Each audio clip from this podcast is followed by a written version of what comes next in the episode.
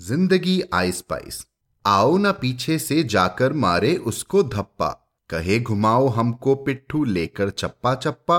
नीली वाली चिड़िया खोजे झबरा वाला पिल्ला। ढूंढे कहाँ छुपा बैठा है, नीरा आलसी बिल्ला। गैरेज में है भूत भला क्या? चलो झाँक कर आए। देखे फ़र्स्ट कौन आएगा? कसकर दौड़ लगाए। दिन भर खेले हूल गदागद। राजा मंत्री बन ले। इन दोनों में चोर कौन है? आओ बूझे चुन ले। खोजे कहा बड़ी वाली उंगली है इस मुट्ठी में? खुशी की तरह छिपी हुई है जीवन की गुट्ठी में।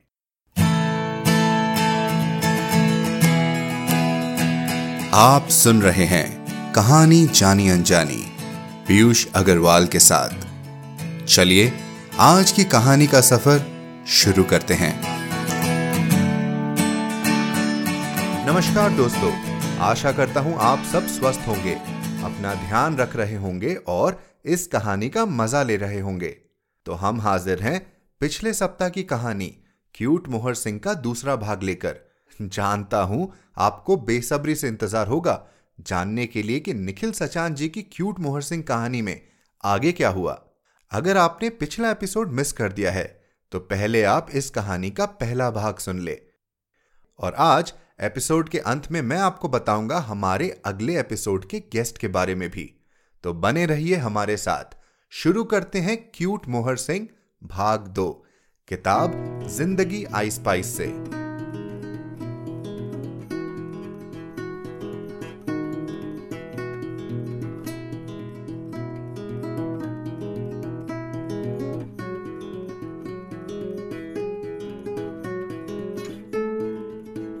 चलो जीप निकालो और हमको चाय की दुकान पर मिलो। सब अपना अपना हथियार लेकर आओ और मुँह पर बांधने के लिए अंगोछा भी।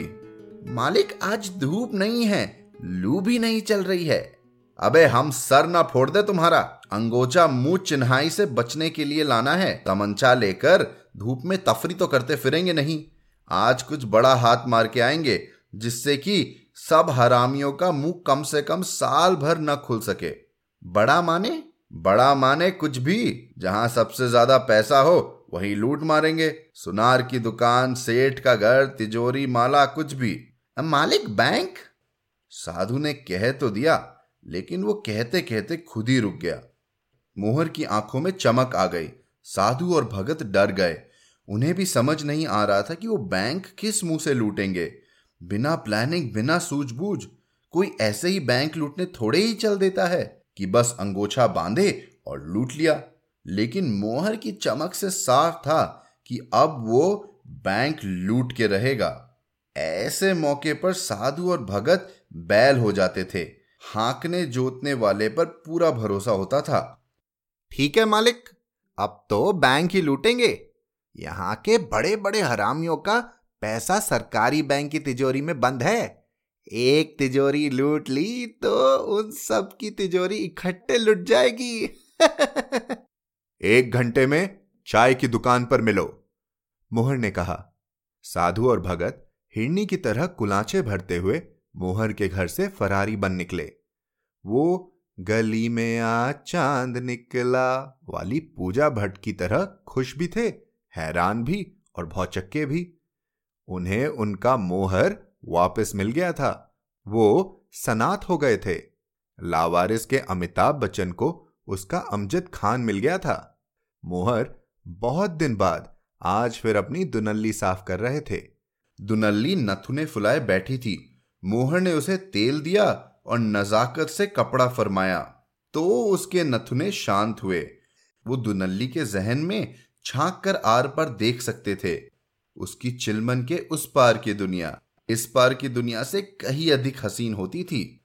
अचानक सुजाता आई तो मोहर ऐसे सक पका गए जैसे सुजाता ने उन्हें पुरानी दिलरुबा की बाहों में देख लिया हो। क्या हुआ? आज अचानक बंदूक क्यों साफ़ कर रहे हैं? सुजाता ने घबरा कर पूछा। बस यूँ ही बाहर तक जा रहे हैं। बाहर जा रहे हैं तो बंदूक लेकर जाने की क्या ज़रूरत है? दुनल्ली तो चोर डाकू लोग लेकर जाते हैं। बदमाश लोग रखते हैं। अरे, कुछ हमारा भी मान सम्मान है इधर। हम बिना बंदूक के कहीं नहीं निकलते। हमारी सहेली ने कहा था कि मोहर सिंह दबंग आदमी हैं, लेकिन पापा ने कहा था कि सहेली तुमसे जलती है, इसलिए झूठ बोल रही होगी। वो सच कह रही थी क्या? एक नंबर की झूठी है तुम्हारी सहेली। हम कोई दबंग उबंग नहीं है। ठेकेदार है, इज्जतदार है। हाँ तो फिर अभी रुक जाइए ना। अरे क्यों भाई? बोले हैं ना कि अभी आते हैं, जरा सा टहल कर। स्टार प्लस पर साथ निभाना साथिया शुरू होने वाला है। हम हमेशा साथ में देखते हैं। आप ऐसे कभी भी हमको अकेला छोड़कर नहीं गए हैं, संडे को। अकेला छोड़कर नहीं गए हैं? तुम कोई बच्ची थोड़े ही हो। हम अपना काम निपटा कर आ जाएँगे। इतने दिन से तो घर में घुसे हैं तुम्हारे चक्कर में। सुजाता को ऐसे जवाब की उम्मीद नहीं थी। उसकी गोल गोल आँखों से एक मोटा सा आँसू गालों पर ढुलकर टप से ज़मीन पर गिर गया। ऐसा पहली बार हुआ था कि मोहर की किसी बात पर सुजाता को रोना आ गया हो। वो बिना कुछ कहे अंदर के कमरे में चली गई और दरवाज़ा अंदर से बंद कर लिया। मोहर का दिल पसीज गया। उन्हें इतना बुरा पहले कभी नहीं लगा था, या अगर लगा भी था तो उन्हें वह क्षण याद नहीं आ रहा था। ये क्षण ताज़ा था। सामने था। वो सुजाता को मनाने के लिए उससे दरवाज़ा खोलने की दरख्वास्त कर रहे थे, लेकिन सुजाता कुछ जवाब नहीं दे रही थी। अब ये एक ऐसी सिचुएशन थी जिसमें मोहर कभी पहले नहीं फंसे थे। यदि मोहर को इस सिचुएशन को एक शब्द में बयां करना होता तो वो शायद इसे विचित्र बयां करते। उन्हें सुजाता को मनाने के तरीके का आइडिया लग तो रहा था, लेकिन एक शर्म थी। जो उन्हें उस तरीके का पल्ला पकड़ने से रोक रही थी। ये शर्म वैसी ही थी जैसे आपने पहले कभी ऐसा शब्द न बोला हो जिसे सभ्य समाज में बोलना कुफ्र समझा जाता है। मसलन, आप नाबालिग उम्र में दोस्तों के बीच, स्त्री पुरुष के शरीर के प्राइवेट हिस्सों का नाम ले दे, या फिर हिंदी के लेखक सेक्स शब्द की चर्चा छेड़ दे, या आप किसी मोहतरमा के सामने ऐसे अतरंगी कपड़े का नाम ले दे जो वो पहन सकती है, लेकिन आप नहीं। फिर भी मोहर सिंह ने हिम्मत की, क्योंकि सुजाता को मनाना बेहद ज़रूरी था। इसलिए उन्होंने वो कदम भी उठा लिया, जो उन्हें हद दर्जे तक असहज बना देता था। मोहर सिंह ने सुजाता को, जानू कहा। जानू प्लीज़ दरवाज़ा खोलो। मोहर ने दरवाजे पर कान लगाकर सुना। अंदर कुछ खटपट न हुई। इस समय बस उसकी खुद की धड़कन सुनाई देती थी। उन्होंने फिर से हिम्मत की और कुफ्र की दिशा में दूसरा कदम बढ़ाया। मेरी जान दरवाज़ा खोलो, फिर भी कोई खटपट नहीं हुई। डार्लिंग, सुजाता मेरी रानी, इस बार मोहर की धड़कन के अलावा खटिए पर से हल्की चू की आवाज़ सुनाई दी। लाडो, मेरी गुड़िया, दरवाज़ा खोलो ना। आगे से ऐसी गलती नहीं होगी। सच में तुम्हारी कसम खाकर कहता हूँ, चाहो तो तुम मुझे मार लो, लेकिन ऐसे गुस्सा मत हो। और मोहर सचमुच रोने लगे। सुजाता ने भागकर दरवाज़ा खोला तो मोहर के गाल आँसू से तर हो रखे थे। वो इसके पहले शायद ही कभी इस तरह रोए हों। बचपने का मुझे पता नहीं, या ये भी हो सकता है कि मोहर कभी कठोर इंसान न रहे हों। बस वो कभी ऐसे नाजुक परिस्थिति में होकर गुजरे ना हो। सुजाता ने उन्हें कस के गले से लगा लिया और वो मुस्कुराने लगी, इतराने लगी। इस समय उसके चेहरे पर ममता का भाव था और वो मोहर के आँसू पोछ रही थी। सुजाता के हाथ लगाते ही वो और ज़ोर से रोने लगे। पता नहीं क्यों, लेकिन सुजाता ने उन्हें रोने दिया। शायद इसलिए क्योंकि इस वक्त रोना यह बताता था कि सुजाता को वो किस हद तक प्यार करते हैं। आपने मुझे किस नाम से बुलाया था? हम्म हम्म क्या? फिर से कहिए ना। नहीं। फिर से कहिए ना बस एक बार। मोहर शर्मा गए। सिर्फ़ शर्माए नहीं, बल्कि बे इंतहा शर्मा गए। वो तो भला हो भगत और साधु का, जिन्होंने बे वक्त फ़ोन करके मोहर को इस सिचुएशन से निकाल लिया। साधु की आवाज़ में एक अजीब सा उत्साह था। अरे दद्दा, कहाँ रह गए आप? हम लोग कब से आपका वेट कर रहे हैं इधर? हम आज नहीं आ पाएँगे मोहर ने सुजाता की आँखों को देखते हुए कहा। वैसे, वो ये बात सिर्फ़ सुजाता को सुनाते हुए कहना चाहते थे। सुजाता मुस्कुराई, या शायद अचानक मिले मान से शर्माई भी। मोहर ने दोबारा दोहराया कि वो आज नहीं आ पाएँगे, और उन्होंने फ़ोन रखकर सुजाता को कस कर गले लगा लिया। कल चले जाइएगा, बस आज हमारे पास रुक जाइए। सुजाता ने कहा मोहर रुक गए और दोनों साथ निभाना साथिया देखने लगे। उसके बाद वीरा, एक वीर की अरदास आया और फिर दिया और बाती हम। इन सब के बाद शाम चार बजे हिंदी फीचर फ़िल्म भी आ गई। दिन कुछ यूँ ही गुजर गया जैसे गुजारने की ज़रूरत ही ना पड़ी हो। रात में सुजाता की बाहों में सोते हुए मोहर ने तय किया कि वो अगली सुबह उठते ही अपनी बंदूक लेकर निकल जाएँगे। सुजाता का सोता हुआ चेहरा देखकर वो ये भी सोच रहे थे कि अगर वो ये सब गलीच काम बंद कर दे तो वो ऐसा क्या कर सकते हैं जिससे उनका घर चल जाए? और वो आखिर सुजाता को बता भी सके कि वो क्या कारोबार करते हैं। सुजाता जब सोती थी तो अक्सर ऐसे चेहरे बनाती थी जैसे छोटे बच्चे सोते मचकते बनाते हैं। मोहर ने ऐसा पहले कभी नहीं देखा था। या शायद देखा हो, पर गौर न फरमाने की वजह से उनसे कुदरत की ये नेमत नजरअंदाज हो गई हो। वो यही सोच रहे थे कि वो हर रात सोया ही ना करे, ताकि वो सोती हुई सुजाता को घंटों निहार सके। खैर, सुजाता सो गई, और अगले दिन सुजाता के उठने से पहले मोहर, साधु और भगत को जीप पर बैठाकर सरकारी बैंक लूटने के लिए निकल पड़े। साधु और भगत की उमंग का कोई और छोर न था। वो जीप में बैठे इतने खुश थे जैसे बच्चे अपने पिताजी के साथ मेला देखने जा रहे हों। खुशी का आलम यह था कि वो इस बारे में सोच ही नहीं पा रहे थे कि वो बैंक लूटने जा रहे हैं। और उसका तुर्रा ये कि उन्हें हवा भी नहीं थी कि बैंक लूटने का कार्यक्रम कैसे संपन्न होगा। तिस पर मोहर भी इतना आराम से बैठे हुए थे जैसे वो बैंक नहीं, बल्कि परचून की दुकान लूटने जा रहे हैं। साधु और भगत ने अंदाज़ा लगाया कि वो पंद्रह मिनट में बैंक पहुँचने वाले हैं। भगत ने साधु से इशारे से पूछना चाहा कि, महाराज प्लान क्या है? क्या हम जाते ही फायर शुरू कर देंगे और पैसा लेकर भाग जाएँगे? साधु ने गमछा उठाया और भगत को दिखाते हुए चेहरे पर बाँध लिया। गमछे से बस आँख और नाक ही झाँक सकते थे। भगत ने भी इशारा समझते हुए चेहरे को गमछे में अच्छे से पैक कर लिया। साधु ज़ोर ज़ोर से हंसने लगा। काहे हंस रहा है बे? भगत ने पूछा। हम दोनों जुड़वा लग रहे हैं। साधु ने किसी तरह से अपनी हँसी पर सेमी कॉलन लगाते हुए जवाब दिया। तू गधा है क्या बे? इसमें गधा वाली कौन सी बात हो गई? ठाकुर जी से पूछ लो। क्यों ठाकुर जी? साधु ने मोहर सिंह से डरते डरते पूछा। मोहर सिंह ने जवाब नहीं दिया। वो अपने फ़ोन में उलझे नज़र आए। सुजाता उन्हें सुबह से कई बार कॉल कर चुकी थी। लेकिन मोहर सिंह फ़ोन नहीं उठा रहे थे। वो इस सोच में उलझे थे कि सुजाता किस बात को लेकर दुखी हो गई होगी। मोहर सिंह के हिसाब से सुजाता के नाराज़ होने की एक वजह ही हो सकती थी कि कल रात उसने दाल फुलाई हुई होगी, जिसे वो सुबह सुबह मोहर के लिए दाल के पकोड़ी छानती। लेकिन मोहर सिंह बिना पकोड़ी खाए ही आ गए। एक वजह यह भी हो सकती थी कि आज उन्होंने सुजाता के हाथ की बनाई हुई चाय नहीं पी। और तो और आज जब सुजाता किचन में चाय बना रही होंगी तो उसे किचन से बेडरूम तक वापस खींच लाने के लिए मोहर नहीं आए। सुजाता को सुबह सुबह वाली वो आधे घंटे की दूसरी नींद रात भर की नींद से ज़्यादा पसंद थी। इसी कवायद को उधेड़ते, खोलते, सुलझाते, बुनते मोहर सिंह दुखी हो रहे थे। मोहर सिंह को फ़ोन पर उलझा देख साधु और भगत को अंदेशा हो रहा था कि ठाकुर जी उनके साथ जीप में बैठे ज़रूर हैं, लेकिन उनका दिलो दिमाग अभी भी सुजाता की पाजेब में छोटे छोटे घुंघरुओं में छनक रहा है।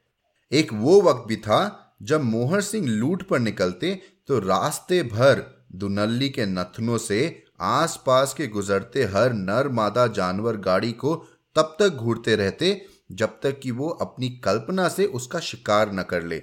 ऐसा कभी नहीं हुआ कि उन्होंने मौकाए वारदात पर पहुँचने से पहले रास्ते में इक्का दुक्का पंछी न मार गिराए हो। खैर, वो सरकारी बैंक पहुँच गए। जीप गेट पर रोकी गई।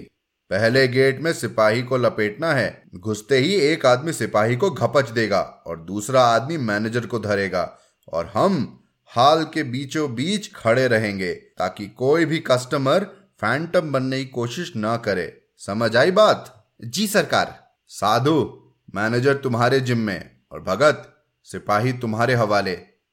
मालिक बुरा न माने तो हम मैनेजर को धर लें और साधु सिपाही को धर लेगा। भगत ने डरते डरते पूछा, काहे बे, वारदात चालू करने से पहले ही फटने लगी तुम्हारी? मोहर ने इंक्वायरी की, नहीं मालिक, बात वो नहीं है। बस हमें मैनेजर बीएन सिंह को ही धरना है।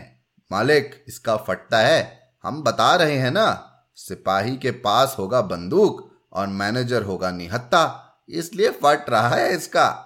साधु ने विरोध जताया, नहीं, हमारा फट नहीं रहा है। बीएन सिंह को इसलिए धरना है हमको क्योंकि वो हमारा अकाउंट खोलने से मना कर दिया था। कह रहा था कि गारंटर लेकर आओ, राशन कार्ड लेकर आओ, हई लेकर आओ, हाउ लेकर आओ, नहीं तो अकाउंट नहीं खुलेगा। हम भी सोच लिए थे कि साला एक दिन इसी का अकाउंट खोल कर रहेंगे हम। अबे ठीक है बे, जाओ तुम मैनेजर को धरो और साधु सिपाही को धरेगा। हाँ जी मालिक दोनों ने और ज़्यादा मुस्तैद होते हुए जवाब दिया, अगर दोनों में से कोई भी कमज़ोर पड़ रहा होगा तो हम उसके फ्रंट पर सपोर्ट करेंगे और यदि ज़रूरत पड़ी तो फायर कर देंगे। एकदम ठीक। तुम लोग जरा अंदर घुसकर कार्रवाई चालू करो। हम एक फ़ोन करके आते हैं। मालिक, इस वक्त फ़ोन? हाँ फ़ोन करके सुजाता को शांत कर दे। साला चौबीस बार फ़ोन बज चुका है और सत्रह ठो मैसेज पड़ा हुआ है। न जाने इसको मैसेज करना कौन सिखाया है। लेकिन मालिक, अबे दो मिनट ठंड रखो ना जी। बोले ना, आ रहे हैं अभी। तुम दोनों तब तक अंदर जाकर सिपाही और मैनेजर को लपेटो। दोनों को बांधकर हॉल के बीचों बीच डाल देना और हम उतनी देर में फ़ोन कर कर आ जाएँगे। साधु और भगत हुक्म बजाने के लिए अंगोछे की गांठ कसकर अंदर जूझ पड़े और मोहर सिंह ने बाहर से शटर गिरा दिया। भगत ने बीएन सिंह को पेला और साधु ने सिपाही को। बीएन सिंह बंदूक देखकर तो वैसे ही चौहक पड़ा और खुद ही सरेंडर की मुद्रा में हॉल के बीचों बीच घुटने पर बैठ गया। सिपाही इतना बूढ़ा था कि फायर करना उसके बस की बात ही नहीं थी। अगर वो बुढ़ापे पर विजय पाकर फायर करने की सोचता भी तो भी बंदूक ठाए नहीं हो पाती, क्योंकि उसकी बंदूक उससे भी अधिक बुढ़ी थी। इधर मोहर ने कॉल करने से पहले मैसेज चेक किए। सत्रह मैसेज सुजाता के थे। दो एक मैसेज पढ़ते ही मोहर का चेहरा, जो धूप और लू से अभी तक लाल नहीं हुआ था, घड़ी भर में लाल हो चला और अगली ही घड़ी लाल से पीला हो गया। पहला मैसेज था, आज हमारा बर्थडे है, आपको इतना भी नहीं पता? दूसरा मैसेज था, आप हमको बिना बताए कहाँ चले गए? अब हम आपसे कभी बात नहीं करेंगे। उसके बाद, हम समझ गए हैं कि आप हमसे प्यार नहीं करते से लेकर अगर आप एक घंटे में घर वापस नहीं आए तो हमारा मरा मुँह देखेंगे, तक हर एक मैसेज के अंत में दुखी वाली स्माइली भी बनी हुई थी। मोहर की आँखों के सामने सुजाता का कल वाला रोता हुआ चेहरा कौन गया? जैसे तैसे कड़े मन से दस मैसेज झेले तो ग्यारहवा मैसेज उनकी छाती के पार नश्तर की तरह उतर गया। उसे बर्दाश्त कर पाना उनकी बूते के बाहर था। सुजाता ने लिखा था घर में दुनल्ली भी नहीं है। सच में आप कहीं चोर डाकू तो नहीं? और उसके बाद, हमारी सहेली सच कहती थी, आप सचमुच बुरे आदमी हैं। हम काहे शादी किए आपसे? मोहर सिंह को बहुत बुरा महसूस हुआ। अचानक ही उन्हें लगने लगा कि वो सचमुच बुरे आदमी हैं। ये अपराध बोध, ये गिल्टी वाली फीलिंग उन्हें पहले कभी नहीं हुई थी। तब भी नहीं, जब उन्होंने हलकन सिंह के ढाबे पर बैरे का सिर बियर की बोतल से फोड़ दिया था। तब भी नहीं, जब उन्होंने हलकान सिंह का ढाबा लूट कर पहली बार डकैती को अंजाम दिया था। और तब भी नहीं, जब उन्होंने पहली बार एक सुनार की दुकान में घुसकर उसकी जांग में गोली मार दी थी। उधर भगत और साधु कार्यवाही के अगले स्टेप की जानकारी न होने की वजह से मोहर के इंतज़ार में बीएन सिंह और सिपाही को धुने जा रहे थे। और इधर मोहर सिंह रुआसे होकर सुजाता को फ़ोन पर फ़ोन किए जा रहे थे। मोहर का गला इतना रूंद गया था कि अगर सुजाता फ़ोन उठा भी लेती तो उनसे हेलो भी नहीं बोला जाता। वो खुद नहीं समझ पा रहे थे कि उन्हें इतना रोना क्यों आ रहा था और इसी वजह से वे जीप में छुपकर बैठे हुए थे, क्योंकि यदि कोई उन्हें रोते हुए देख लेता तो वो किसी को मुँह दिखाने के काबिल नहीं रहते। जब बार बार फ़ोन करने पर भी सुजाता ने फ़ोन नहीं उठाया तो उन्हें किसी अनहोनी के डर ने आकर ज़ोर से घपच लिया। उन्होंने सुजाता का आखिरी मैसेज दोबारा पढ़ा। अगर आप आधी घंटे में घर वापस नहीं आए तो हमारा मरा मुँह देखेंगे। कहीं सचमुच सुजाता ने कुछ अनाप शनाप तो नहीं कर लिया? जैसे एक दिन मोहर की माँ ने कर लिया था। मोहर ने जीप स्टार्ट की और तुरंत ही घर भागने को हुए। तो उन्हें सूद आया कि अंदर भगत और साधु उनका इंतज़ार कर रहे होंगे। जीप वापस बंद करके वो अंदर को दौड़ पड़े। मोहर सिंह ने शटर उठाकर देखा तो भगत और साधु बीएन सिंह और सिपाही को मार पीट कर थक चुके थे। बैंक में कुल जमा दस बारह लोग रहे होंगे, जो ज़मीन पर एक लाइन से बैठे हुए ये सोच रहे थे कि अंगोछादारी ये दोनों डकैत आखिर चाहते क्या हैं? मोहर सिंह के इंतज़ार में भगत और साधु कुर्सी पर बैठे हुए थे। साधु अपने नोकिया 1100 पर रिंगटोन बदल बदल कर टाइम पास कर रहा था और भगत अपने मोबाइल पर स्नेक खेल रहा था। यदि वो जल्दी आउट हो जाता था तो उसकी फ्रस्ट्रेशन बीएन सिंह के सर पर फोड़ देता था।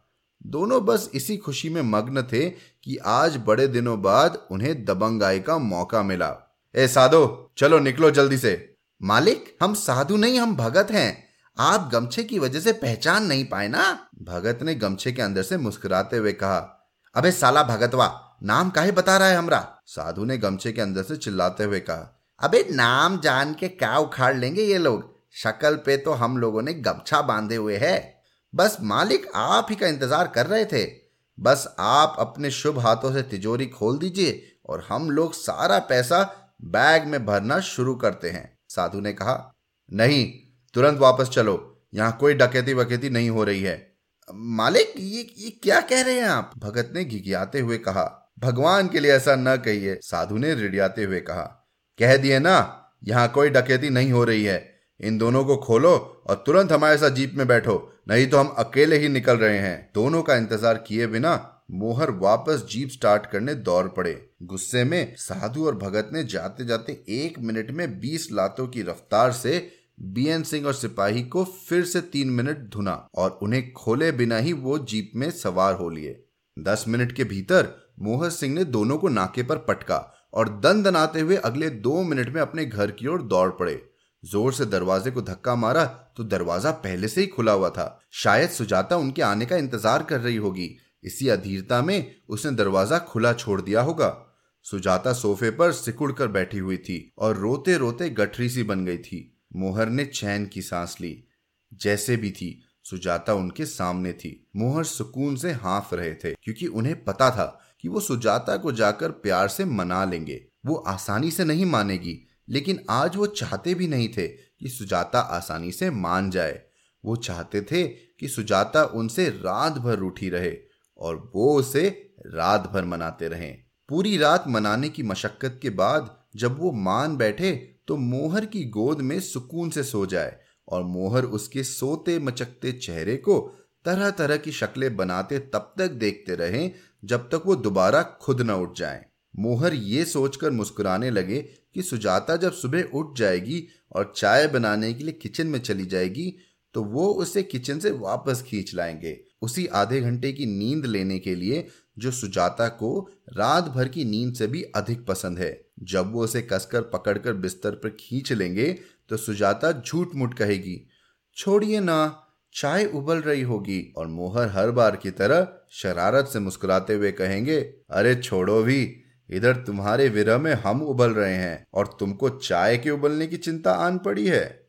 और फिर सुजाता उनकी गोद में आकर साधिकार बैठ जाएगी और कहेगी, आप भी ना, बड़े क्यूट हैं, क्यूट मोहर सिंह। तो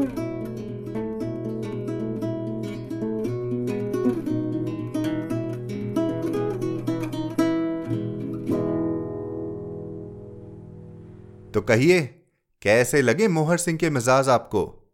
कहानी का मज़ा आया या नहीं?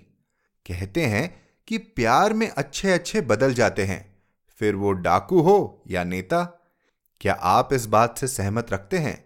हमें ज़रूर लिख भेजें। Hello at the rate Piyush Agrawal dot com पर। जैसा कि मैंने शुरुआत में कहा, अगले हफ़्ते हमारे गेस्ट एपिसोड में एक बहुत ही खास मेहमान जुड़ने वाले हैं। आप उन्हें जानते भी हैं। उनका नाम है अनुराग शर्मा जी, जिनकी कहानी एक और इंसान को एपिसोड 12 में आप लोगों ने ढेर सारा प्यार दिया। तो इंतज़ार कीजिए अगले शुक्रवार का, जब हम कहानी भी पढ़ेंगे और उनसे बातचीत भी करेंगे। बस आज के लिए इतना ही। हमें सब्सक्राइब करना न भूलें। आपकी पसंदीदा पॉडकास्टिंग ऐप पर। हम Apple podcast Google Saavn Spotify Gaana YouTube Castbox सभी जगह उपलब्ध हैं। तो कहीं भी जाए और हमें सब्सक्राइब करें, हमें रिव्यू भेजें। इसी के साथ आज का एपिसोड समाप्त हुआ। आप सुन रहे थे कहानी जानी अनजानी पीयूष अग्रवाल के साथ, जो कि इंडी पॉडकास्टर की एक पेशकश है। तो हम आपसे मिलते रहेंगे हर शुक्रवार। तब तक के लिए अपना ध्यान रखिए, स्वस्थ रहिए और मुस्कुराते रहिए।